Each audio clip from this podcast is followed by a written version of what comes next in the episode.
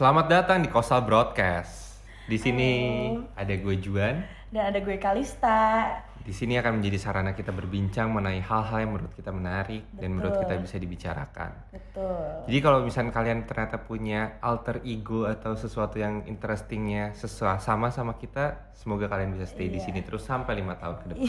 iya, pokoknya kalau kalian itu punya topik-topik menarik yang ingin kita bicarakan juga, langsung aja bisa drop di Instagram kita di DM di mana. Iya, tapi emangnya mereka mau ngedrop apa? Orang mereka aja nggak tahu kita mau ngomongin apa. Intinya nih, ini sambil perkenalan kali ya, Clo- Coastal Broadcast tuh apa sih emangnya?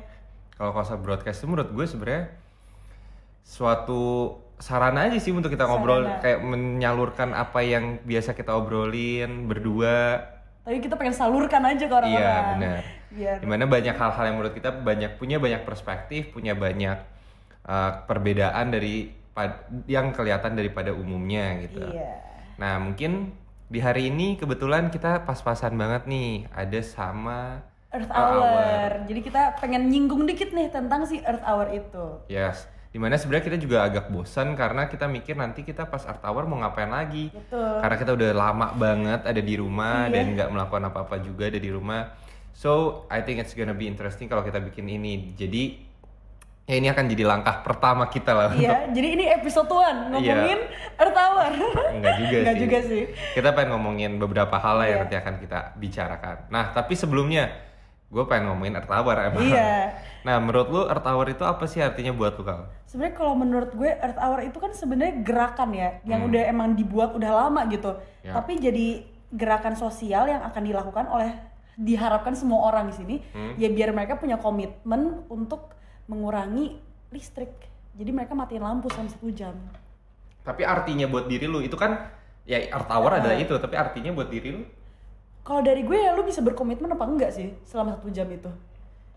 Tapi kenapa kalau gue berasanya itu malah kayak lelucon dikit ya ke diri kita dan ke manusia pada umumnya. Hmm. Soalnya menurut gue Earth Hour ini menyinggung kayak eh manusia lu udah melakukan banyak hal di dunia ini, Hmm. udah menciptakan segala sesuatu, tapi satu-satunya yang lo harus lakukan untuk bertahan hidup adalah memusnahkan itu semua kasarnya. Kayak menurut gue itu jadi kayak semacam apa ya singgungan jadi kayak semacam cibiran yang dilakuki dilakukan oleh WWF mungkin ke manusia. Karena menurut gue eh, harusnya ya setiap harinya kita menciptakan sesuatu melakukan sesuatu yang menambah value kita sebagai peradaban manusia ini kan. Tapi sampai saat ini dengan ada apalagi adanya Earth Hour gue berasa oh at the first time kita dilahirkan insting utama kita kan adalah survival untuk bertahan hidup tapi ternyata apa pun yang kita lakukan ini malah menuju ke kebinasaan kita sebagai manusia. Ya kalau gue ngeliatnya di dari segi itu sih itu yang gue suka maknai dari Earth Hour. Makanya dulu gue sempet nyampe mikir apa ternyata manusia itu menemukan hal yang salah ya menggunakan hal-hal yang ditemukan itu dengan cara yang salah. Simple.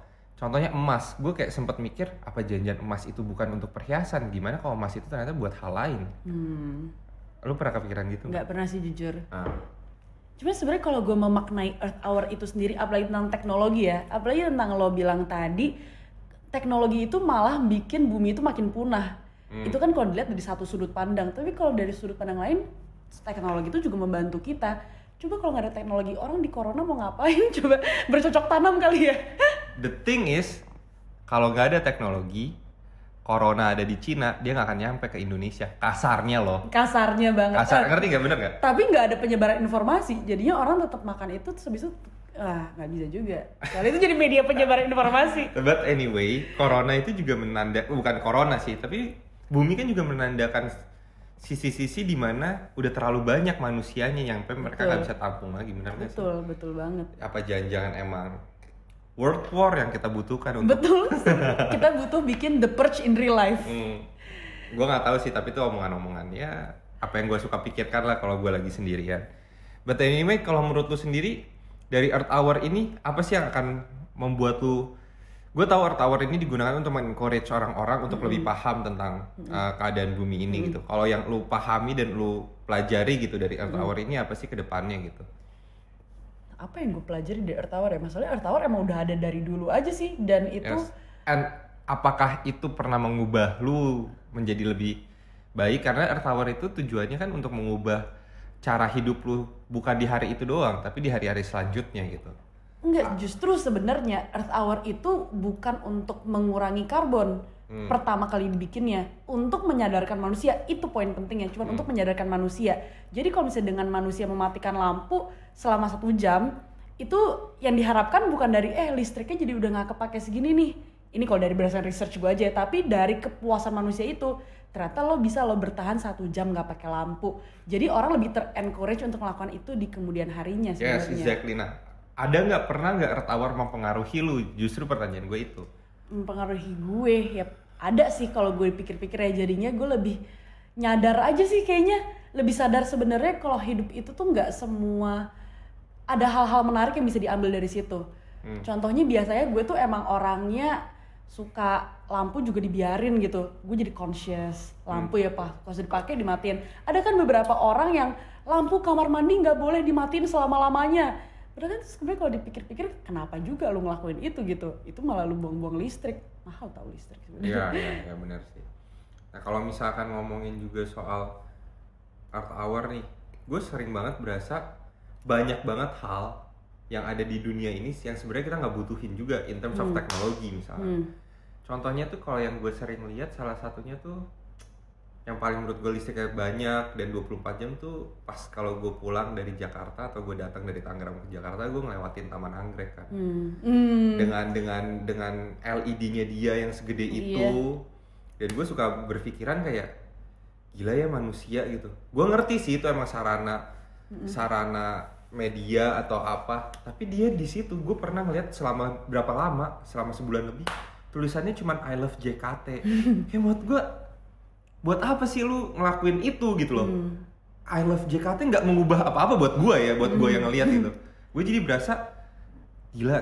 Kita tuh sering banget melakukan hal-hal yang uh, tanpa kita sadari ternyata efeknya lumayan gede menurut gue pribadi Betul, ya. betul. Dan contohnya orang yang rumahnya kaya gitu ya, lampu di mana-mana gitu. Tapi buat gue pribadi itu jadi tuntutan sosial untuk men- menyatakan sesuatu di, di keadaan society kita ini juga sih kalau menurut. Kalau lu menurut lu pribadi nggak? gue setuju sih sama apa yang lo omongin. Kalau sebenarnya sometimes nah ini juga yang tadi gue mungkin lupa omongin. Earth Hour itu nyadarin kita kalau sebenarnya sometimes ada lampu-lampu yang nggak seperlu itu buat lu nyalain gitu. Kayak lu tinggal cuma di satu kamar tapi yang lu nyalain lampu di seluruh ruangan. Itu Ya. kan hal yang unnecessary gitu. Jadi dengan ada Earth Hour ini lu matiin lampu abis itu lu pas udah kelar nih misal Earth Hour yang lu nyalain ya lampu kamar lu aja balik gak usah semua rumah lu jadi Ya. lu nyalain juga gitu. Kebetulan gue suka banget ngelihat rumah lu. iya kan rumah lu itu bener-bener mungkin buat yang dengerin tiap kali lu datang ke rumah dia lu akan berasa ini rumah nggak ditempatin Iya, sebenarnya. karena rumah gue gelap. Rumah dia gelap bener-bener gelap nggak ada lampu kayak rumah-rumah sebelahnya tapi itu buat gue kan stereotip yang kita pakai ya Hmm. kayak maksudnya oh rumah yang bagus itu lampunya banyak gitu tapi setelah gue pikir-pikir andaikan gue tinggal di rumah lu iya gue lebih setuju nggak usah gue nyalain karena nggak ada gunanya buat gue Iya, gitu bener. tapi untuk men- untuk mendapatkan standar sosial atau kasarnya stereotip dari tetangga-tetangga di sekitar kita kita harus nyalain lampu ada Nah, kayak gitu nggak sih Sebenarnya kalau di apalagi rumah gue di klaster ya, di tiap klaster itu udah dikasih lampu di pinggir-pinggir jalan. Mungkin orang bilangnya taruh nyalain rumah di depan biar buat orang-orang lain juga biar nggak gelap. Ya kebetulan di klaster gue udah ada lampu di pinggir-pinggir jalan gitu. Paling orang cuma ngomong ini rumah miskin banget sih nggak bisa nyalain lampu gitu. Ya emang bener ya gue nggak bisa nyalain lampu ya karena bayar listrik mahal salah satunya satu. Ya. Kedua ya save the earth aja gitu. Iya, Emang iya, iya. Kenapa? Jadi perspektifnya bisa dibeda. Iya. Menurut gue justru perspektif itu yang menentukan orang tuh nyalain lampu apa Betul. enggak. Karena banyakan orang mematikan lampu takutnya dikira iya anjir rumahnya jelek iya, banget iya, atau pakai lampu. iya nggak punya duit. iya ya padahal ya ya udahlah Iya. anggap aja perspektif gue kan emang gue mau save the earth lo aja ngapain lampu nggak digunain lu pakai Hmm. Nah makanya membuat gue Earth Hour itu menjadarkan gue akan beberapa hal yang hmm, jadi lucu sih buat gue pribadi kayak hal-hal yang gue lihat contohnya gue waktu pernah tuh gue lagi ngeliat gitu ya Jakarta. Lagi di gue lagi kebetulan lagi di lantai berapa lah lumayan tinggi gitu. Gue ngeliat Jakarta. Di mana tuh? Di mana? Adalah gue kayak lihat Jakarta lampunya terang benerang gitu. Terus banyak banget kan teman-teman kita bahkan gue pribadi yang suka ngeliatin lampu. Hmm benar. Ya nggak sih? Mm-mm. kayak yang eh, city lights lah kata katanya cuman gue jadi kayak berasa anjir city lights city lights ini kan sebenarnya nggak berguna ya cuman Hmm. untuk kayak oh kota lu indah atau kayak oh buat kita masukin snapgram instagram Hmm. but ya hal-hal seperti itu ternyata bisa kita pikirin ya mungkin kita tinjau kali ya dua kali Hmm. gitu kayak uh, bu- butuh nggak sih gitu apa jangan-jangan justru earth hour itu kita ubah satu jam menyalakan lampu kota untuk menikmati Sebenarnya kalau kita matiin lampu apa yang terjadi? Hmm. Semua bintang bakal keluar. Enggak kayak Iya, ya lah itu emang terjadi kalau pas nyepi. Jadi Hmm. justru tujuannya itu kalau misalnya nggak ada lampu sama sekali kita nggak pakai listrik, bintang itu bakal cerah. Makanya itu kenapa bintang-bintang di desa sama di kota bayangkan bintang-bintang di desa karena mereka Ya. nggak pakai dan listrik. gas emisinya juga sih balik lagi tetap dong Iya. polusinya Nah jadi sebenarnya instead of kita liatin city lights, kenapa nggak kita stargazing aja gitu jadi mainnya? ya benar Gitu sih Yes. masuk akal sih bener Iya, juga iya sih apa janjian orang-orang kota nggak pernah ngelihat bintang, Bintang, makanya mereka iya. kayak berharap ada bintang tapi akhirnya ngeliatnya karena ya bener sih kita Lo pernah ngerasain nyepi di Bali gak? gue nggak pernah tapi gue pernah ngerasain stargazing di uh, Rinjani waktu itu Hmm. itu wah itu kayak bener-bener city lights tapi ya gila di atas dan banyak bagus banget sih emang Hmm. bener-bener bagus banget kayaknya emang kita harus mencari hal-hal yang kita sukai atau yang kita cintai maksudnya apa yang kita pikir bagus tuh dengan cara lebih natural nggak sih kadang-kadang kayak maksud gue kayak betul. Oh gue mau lihat city lights sih bener kata lu ya sih. Kenapa kita nggak ngeliat bintang Bintang. aja gitu? Hmm, bener bener. Gue setuju sih. Iya. But anyway ini semua sebenarnya uh, pengen kita omongin seperti ini karena ini cukup sesuai sama apa yang lagi kita coba kerjakan juga. Hmm, apa tuh emangnya? Kita? Kita lagi coba pengen uh, apa ya punya satu uh, tagline atau mungkin punya kita pengen punya satu se apa ya satu acuan lah di mana namanya itu conscious lifestyle. Hmm. Di mana conscious lifestyle ini akan membuat kita jadi lebih sadar dengan apa yang kita lakukan. Mungkin gue mengutip dari kata-kata lu, kita melakukan sesuatu itu eh, setidaknya kita tahu aja dampaknya tuh apa, itu aja. Karena menurut gue banyak banget orang yang ada di dunia sekarang ini melakukan segala sesuatu itu bukannya mereka nggak peduli, tapi mereka nggak tahu iya, dampaknya. bener banget. Kayak contohnya nih, lu buang sampah ke mana? Ke tempat sampah. Heeh. Gue udah melakukan dengan hal yang benar. Betul. Selanjutnya pemerintah yang melakukannya. Iya, heeh. Jadi kesalahan itu adanya di pemerintah kasarnya Betul. kita mungkin mikirnya Ah, gitu. kita Tapi gitu. ya balik lagi apa yang kita lakukan seharusnya nggak cuman sampai di situ kita Betul. ngasih ke pemerintah untuk mengurus TPA dan segala macamnya. Ternyata ya apa yang kita lakukan dampaknya juga ada gitu. Betul. Dan itu sih yang emang lagi kita coba kerjakan juga di mana kita pengen coba ngasih lihat orang banyak loh sebenarnya alter alternate yang bisa kita lakukan dan lu nggak perlu milih itu dengan susah payah nggak sih kal? Iya. Nah, coba ceritain. Menurut lu apa aja contohnya? Contohnya ya alternate-alternate yang paling gampang sesimpel lo jalan-jalan ke mana-mana, maksudnya jalan kaki ke mana-mana, Hmm. nggak pakai mobil, nggak pakai apa. Kebetulan banget nih ya, ini emang nggak bisa dilakukan semua orang karena gue juga bersyukur kantor gue deket banget nih sama rumah gue. Iya. Ke mana-mana ya jalan kaki aja gitu. Itu kan hal simple, bisa olahraga, bisa mengurangi karbon emisi, atau nggak apa? Beli motor listrik salah satunya. Sih lu mau menyombongkan Iya. motor listrik yang udah lu beli? iya, karena gue baru beli motor listrik. Kenapa sih lu beli motor listrik? Ya karena satu gue pengen punya motor, dua gue pengen motornya tidak terlalu membahayakan bumi inilah kasarnya kayak gitu. Iya. Gue pengen ya gue juga melakukan conscious action aja gitu dengan kendaraan yang gue pilih kalau memang mobilitas gue mau lebih bagus lagi. Gue setuju sih dengan kayak gitu. Eh, maksudnya kita nggak usah terlalu ekstrim gitu. Betul. Kayak maksud gue jujur, jalan kaki mungkin satu hal yang sangat ekstrim. Betul. Apalagi dilakukan di kota kayak kita yang jalanan buat uh, pedestriannya aja nggak ada gitu. But anyway, misalkan contohnya dengan tiap kali ke kantor, gue akan jemput lu. Misal itu kan sebenarnya udah oke juga kan. Dan kita pakai satu mobil yang sama dan menurut gue hal-hal kecil kayak gini nggak terlalu memberatkan, tapi dilakukan secara serentak dan secara rame bisa jadi perubahan juga menurut gue gitu. Kayak contohnya bener sih antara motor, tapi memang motor listrik lebih baik ya daripada motor Iya, lebih baik in a sense karena mereka nggak mengeluarkan CO2, jadinya nggak ada polusinya. Itu. Tapi kan ada penghasil listriknya juga.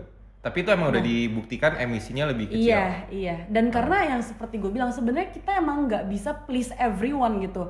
Pasti kalau lo melakukan sesuatu, melakukan sesuatu kebaikan aja pasti ada dampak lainnya sebenarnya. Ya. Kayak contohnya masalah plastik.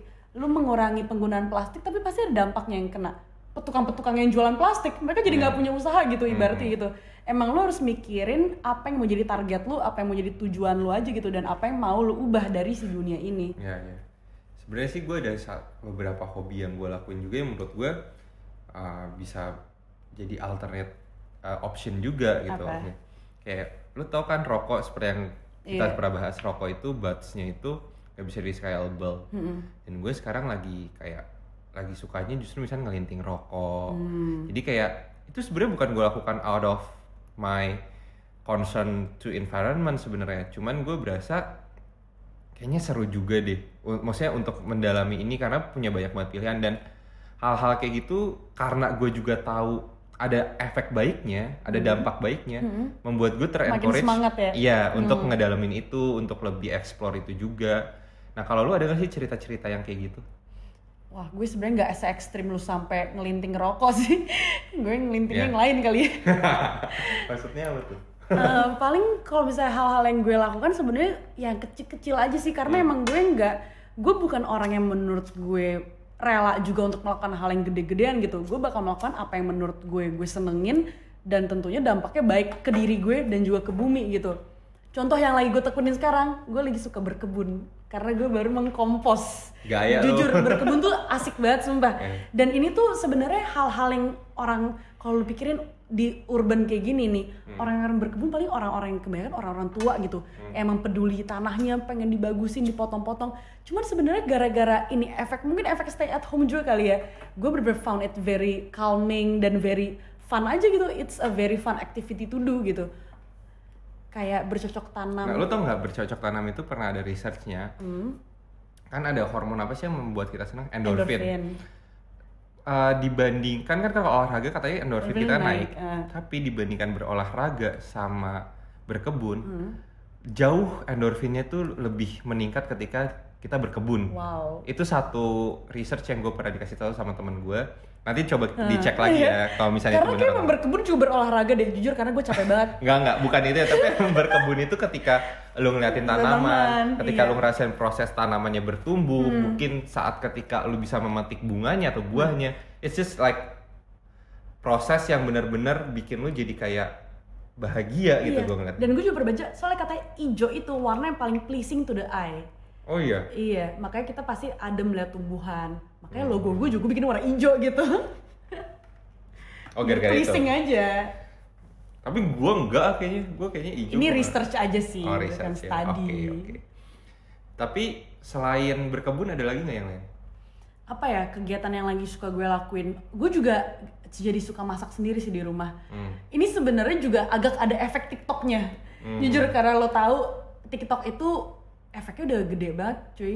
Jadi dari TikTok aja udah kesebar sampai ke Instagram. Semua yang diupload ke TikTok diupload lagi ke Instagram oleh akun-akun yang lucu-lucuan gitu. Tapi masalahnya masaknya tuh yang dibikin tuh gampang-gampang banget. Dan semuanya jadi kayak bahan-bahan yang sehat. Enggak apa hubungannya sih masak sama TikTok? Enggak, tuh gini nggak nih. ngerti. Satu, gue baru kan gue nggak jujur aja, gue nggak bisa masak. Gue Ya. gara-gara lihat TikTok orang-orang masak, gue jadi terinspirasi buat gue Oke. bisa masak. Masalahnya di TikTok masaknya tuh nggak jago-jago banget, semua bahannya gampang-gampang. Terus ya enak aja gitu dilihatnya kalau produktif. Ya, ya.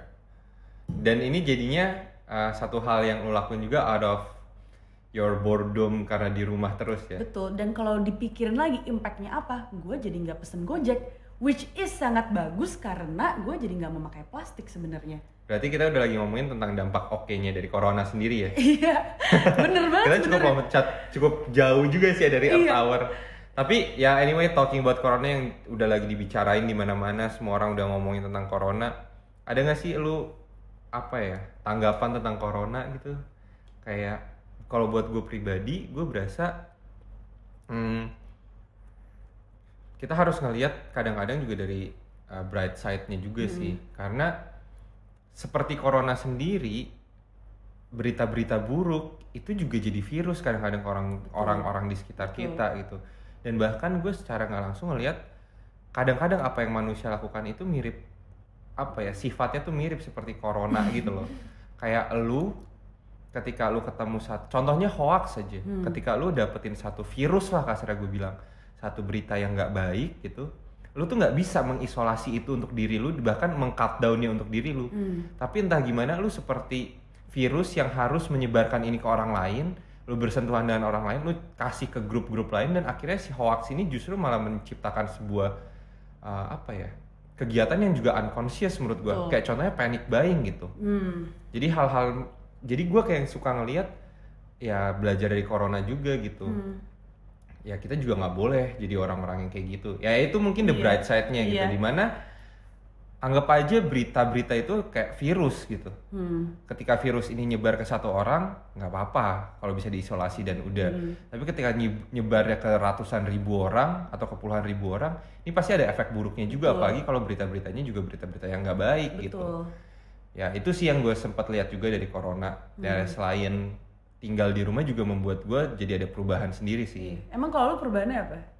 Ah, kalau gue kebetulan akhir-akhir ini gue baru tahu ternyata kopi buatan di rumah gue itu enak banget. Iya. Iya, gue kayak baru tahu ternyata nyokap gue dan ada eh, teman gue lah, Mas Hasim itu Maksud lu pembantu lo. bukan teman gue, Mas Hasim. Dia tuh bikin kopi enak banget di rumah.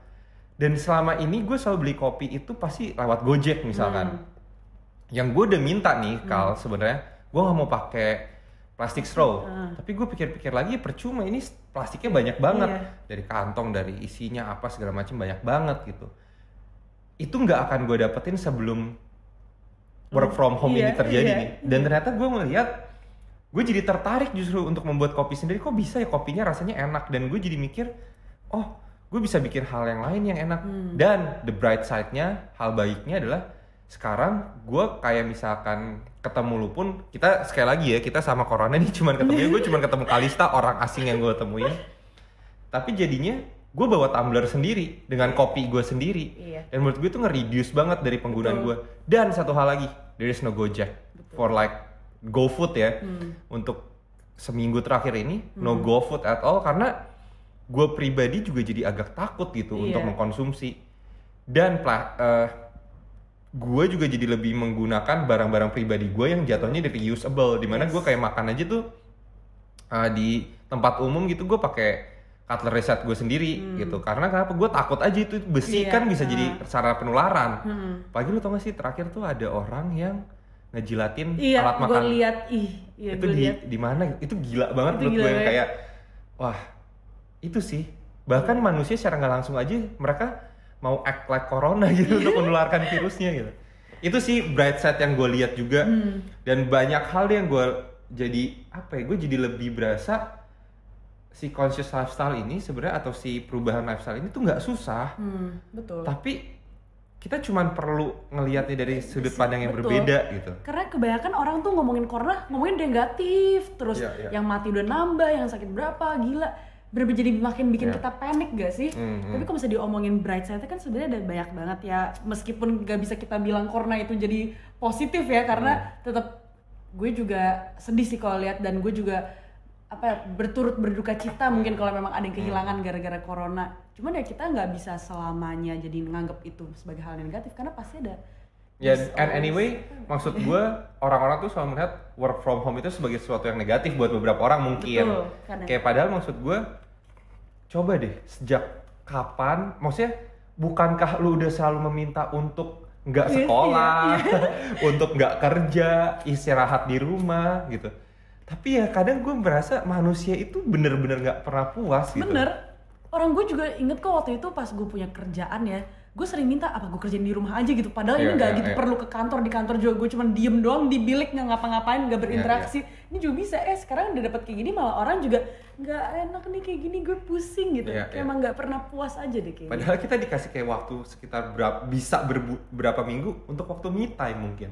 Karena kalau gue pribadi jujur aja, gue jadi berasa ya ya lebih serka ngobrol di rumah Hmm. dan maksudnya emang lebih terus. Tapi ya balik lagi ya gue juga shout out buat semua orang yang udah menggalang dana dan segala Hmm, macam itu. iya. It's the nice virus Iya. menurut gue. Hmm. Tapi ya let's just talk to help each other, nggak usah lagi talking about uh, apa ya damage-nya gitu. Iya. Kayak maksud gue it's going on right now. Itu lagi terjadi emang sekarang dan kita nggak bisa menyetop itu kecuali merasa bahagia untuk ada di rumah nggak sih? betul. jangan Ah. jadikan stay at home itu jadi sebuah apa ya jadi sebuah siksaan gitu iya, ya. iya. ya kan ya have fun aja di rumah dengan apa berkebun bikin kopi masak asik Iya. kan sebenarnya tapi ya gue mungkin juga harus uh, ngasih tahu kayak maksudnya di saat kayak gini juga kita mungkin ada satu hal yang harus kita lebih uh, sadari juga kak Hmm. mungkin ada beberapa orang yang beruntung bisa tinggal di rumah berhari-hari tanpa betul, harus bekerja betul. Uh, tapi ada beberapa orang juga yang uh, nggak kerja dan nggak digaji dan nggak Betul. dapat uang ya mungkin itu bisa jadi juga uh, manusia lu tau kan di Indonesia itu 50% kekayaan dunianya dimiliki oleh satu persen penduduk di Indonesia iya gue baru Iya. tahu jujur Nah, maksud gue ya, andaikan kita masih termasuk si satu persen atau mungkin dua lima persennya, ya kita bisa bantu yang lainnya gitu. Karena ya it's time to spend your money on the right things Iya. mungkin gitu. Dan uh, gue sangat amat ini sih suka kalau ngeliatin orang-orang jadi do much more good things recently gitu dan itu hal-hal baik yang menurut gue bisa kita ambil dari corona instead Hmm. of the apa ya people is dying orang-orang juga masuk Iya. rumah sakit dan mati gitu ya itu sih kalau dari gue efek corona Efek yang corona. baik buat Iya, betul. dan tapi satu hal berhubung kita ngomongin corona dan earth hour Mm-hmm. biasanya kan kayak earth hour itu orang-orang aja udah nggak mau lakuin gitu ya Hmm. karena mereka aduh gue masuk gue lagi apa kerja gue atau Hmm. gue lagi ada ini kira-kira kalau udah corona sebenarnya Udah tinggal pas di rumah. banget tau iya gak sih waktunya Earth Hour kan emang Earth Hour tuh selalu ada tiap tahun tuh di akhir-akhir Maret ini. Iya. Kebetulan emang lagi corona. Hmm. Jadi emang orang-orang pasti stay at home. Ya yang bisa dilakukan ya sebenarnya Earth Hour kan sebenarnya cuma matiin lampu aja satu jam dan matiin lampunya jam setengah sembilan. Itu Iya. sebenarnya udah cukup malam. Hal yang bisa lo kan banyak. Jadi lu tidur aja sebenarnya. Kalau lu udah tidur aja udah, lu nggak ngelakuin apa-apa, lu ngubah jadwal tidur lu gitu.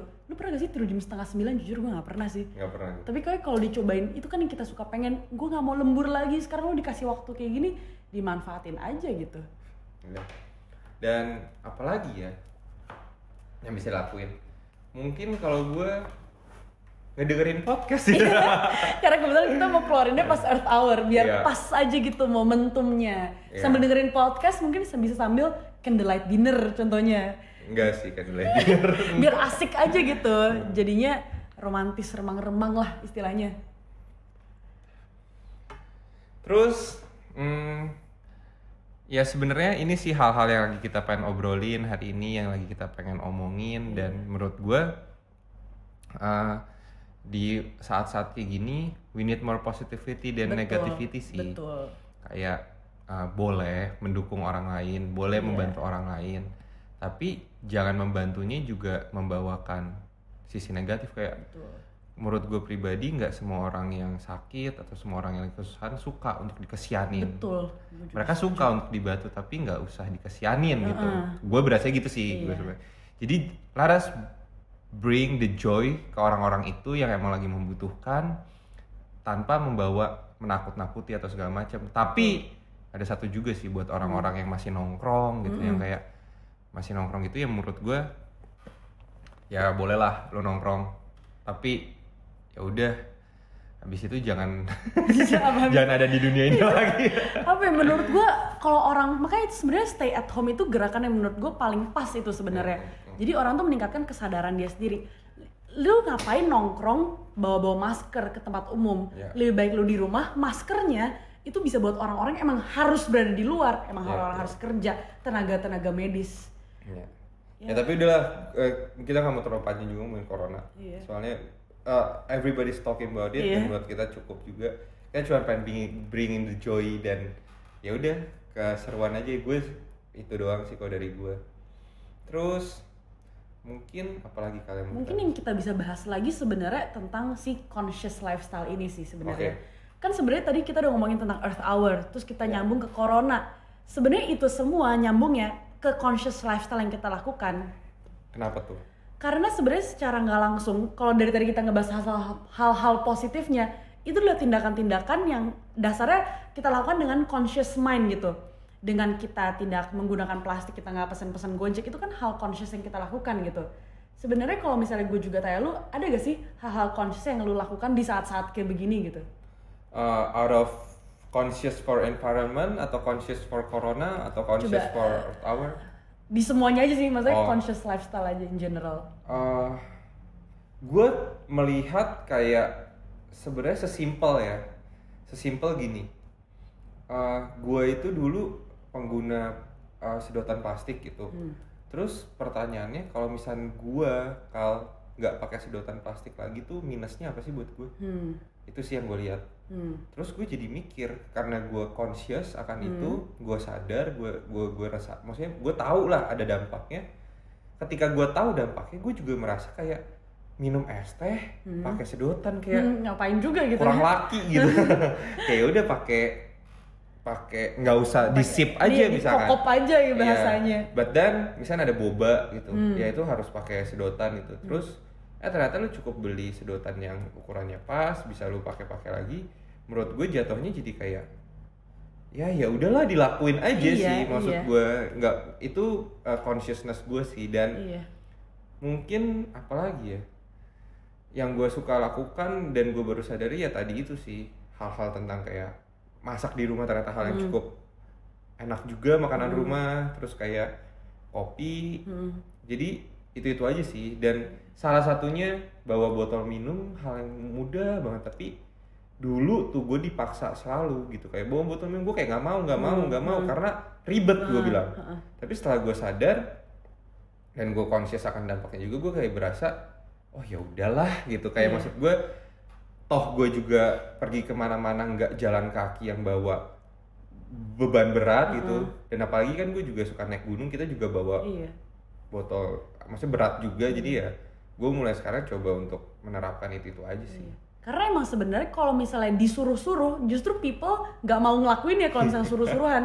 Kayak lu disuruh bikin PR gitu, lu jadi Iya. males. Tapi kalau lu Iya. punya kesadaran buat bikin PR, tapi tiba-tiba, lu pernah gak sih? Lu di momen di mana lu di kamar, terus lu mau bikin PR, terus nyokap lo masuk, terus nyokap lu cepetan bikin PR, terus lu jadi tiba-tiba males gitu karena lu Iya, udah disuruh. iya, Sebenarnya iya, kayak iya. gitu.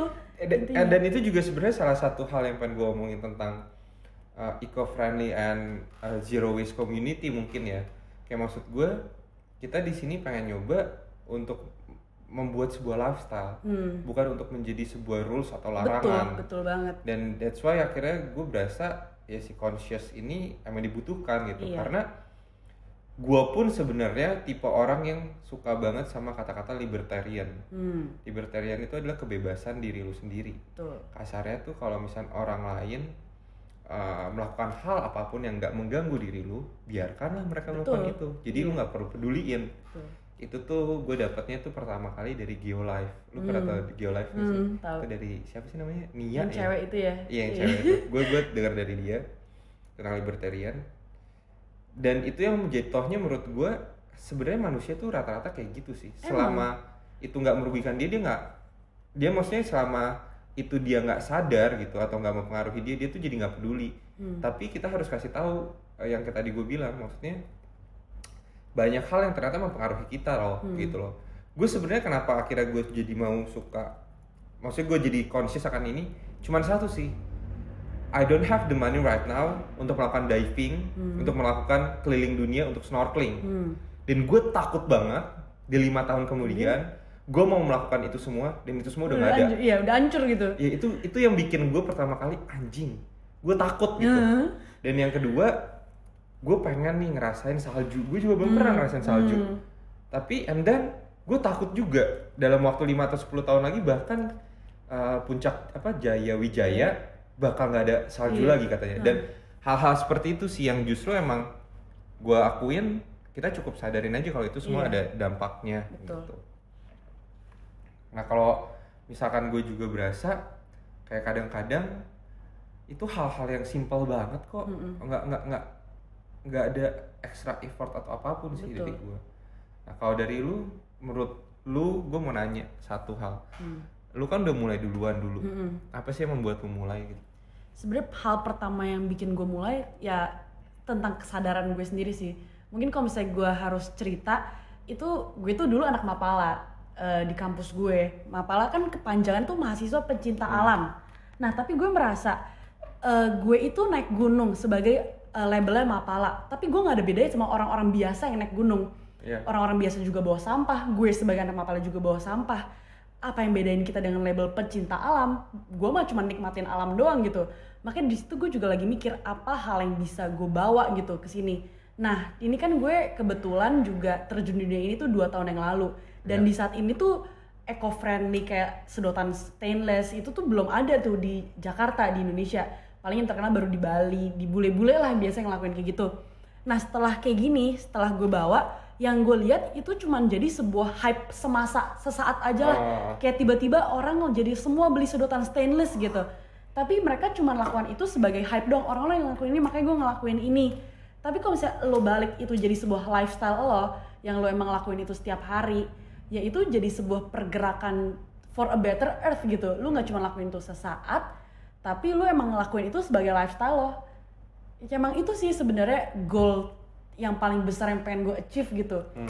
pengen membawa dampak tanpa intimidating tapi pengennya tuh orang tuh emang ngerasain lifestyle kayak gini gitu dan Ya, pengen ya. kasih tau lifestyle kayak gini nggak susah loh nggak intimidating loh kayak gue yang awalnya orang yang kayak gini aja bisa gitu Ya, ya.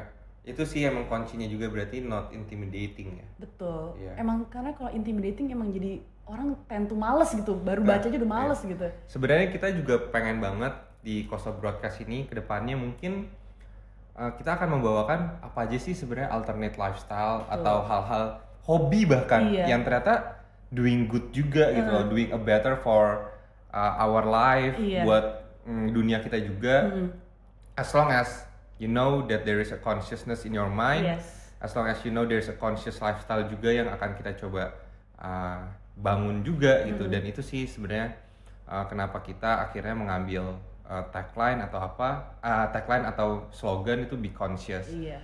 So guys if you like this podcast boleh gitu uh, Apa? ya follow gitu di sini di Iya. Spotify-nya terus kalau misalnya ada topik-topik menarik soalnya kita kan bakal ngebahas seputar pandangan-pandangan kita nih yang bisa dilakukan untuk mengencourage orang juga yang punya Ya. certain lifestyle kayak begini loh jadi mungkin kalau ada suggestion bisa di drop aja gitu di Instagram kita Instagram Ya. kita at coastal basement ya dan sekali lagi ini cuman buat kita ngobrol-ngobrol doang so don't make it so serious Iya. ya as long as we have the same topic I think it's Iya. gonna be fun to talk and to listen to each other sih yes So mungkin itu aja dari kita ya kali Iya. ini.